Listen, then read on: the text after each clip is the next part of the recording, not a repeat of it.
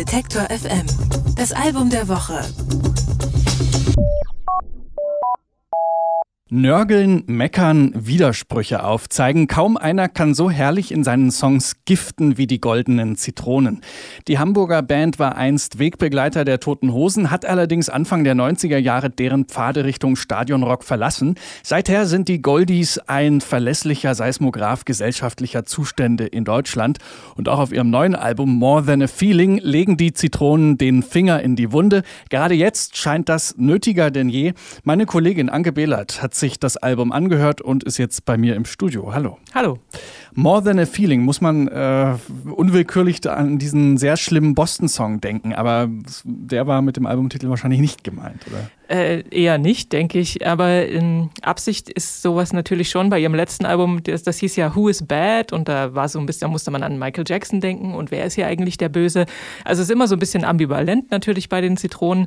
Und in diesem Fall es stellt sich halt die Frage, ja, ist die gefühlte Wahrheit die tatsächliche Wahrheit oder nicht? Und ist es mehr als ein Gefühl? Was stimmt davon? Das, denke ich, steckt dahinter.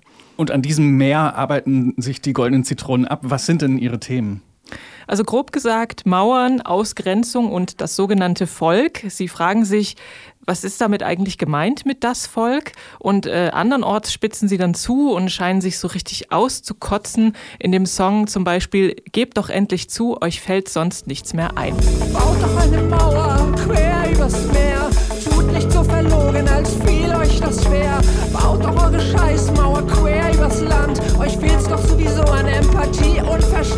Es geht aber nicht nur gegen Nationalismus und Populismus. In dem Stück Die alte Kaufmannsstadt Juli 2017, da befassen sie sich mit den Ausschreitungen beim G20-Gipfel in Hamburg.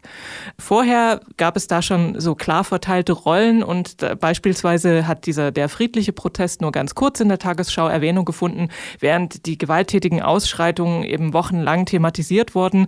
Ähm, dazu hat Ted Geier kürzlich in einem Interview auch erzählt, dass er mal bei in einem anderen Zusammenhang bei so einer Demo gefragt wurde von einem Mitarbeiter der Frankfurter Allgemeinen Zeitung, ob es denn auch in Anführungsstrichen Bilder geben würde, also ob auch irgendwas brennen würde. Und damit kritisieren sie halt so diese nach immer neuen Sensationen lechzenden Medien. Aber sie lassen sich auch über ihr quasi eigenes Milieu aus. In dem Song Es nervt, da geben sie das Mikro ab an eine Sängerin, die heißt Latoya Manley Spain und die kommt eigentlich aus Sierra Leone, wohnt aber schon seit vielen Jahren in Deutschland. Und sie kritisiert die Doppelmoral der wohlwollenden weißen Linken. Den guten Willen nicht in Abrede stellen wollen aber um es mal so zu sagen, es nervt. Der gute Wille nervt. Der verständnisvolle Tonfall. Sprache des verständnisvollen Nichtverstehens. Also es geht in alle Richtungen bei den goldenen Zitronen. Wie setzen Sie das denn musikalisch um?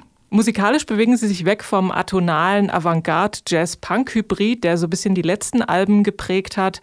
In einem kollektiven, natürlich Prozess wird da gemeinsam musiziert und experimentiert und am Schluss wird dann ausgesiebt. Und in diesem Fall sind übrig geblieben flirrende Synthes, hektisch zappelnde Beats, ein bisschen Krautrock, Post-Punk und Disco.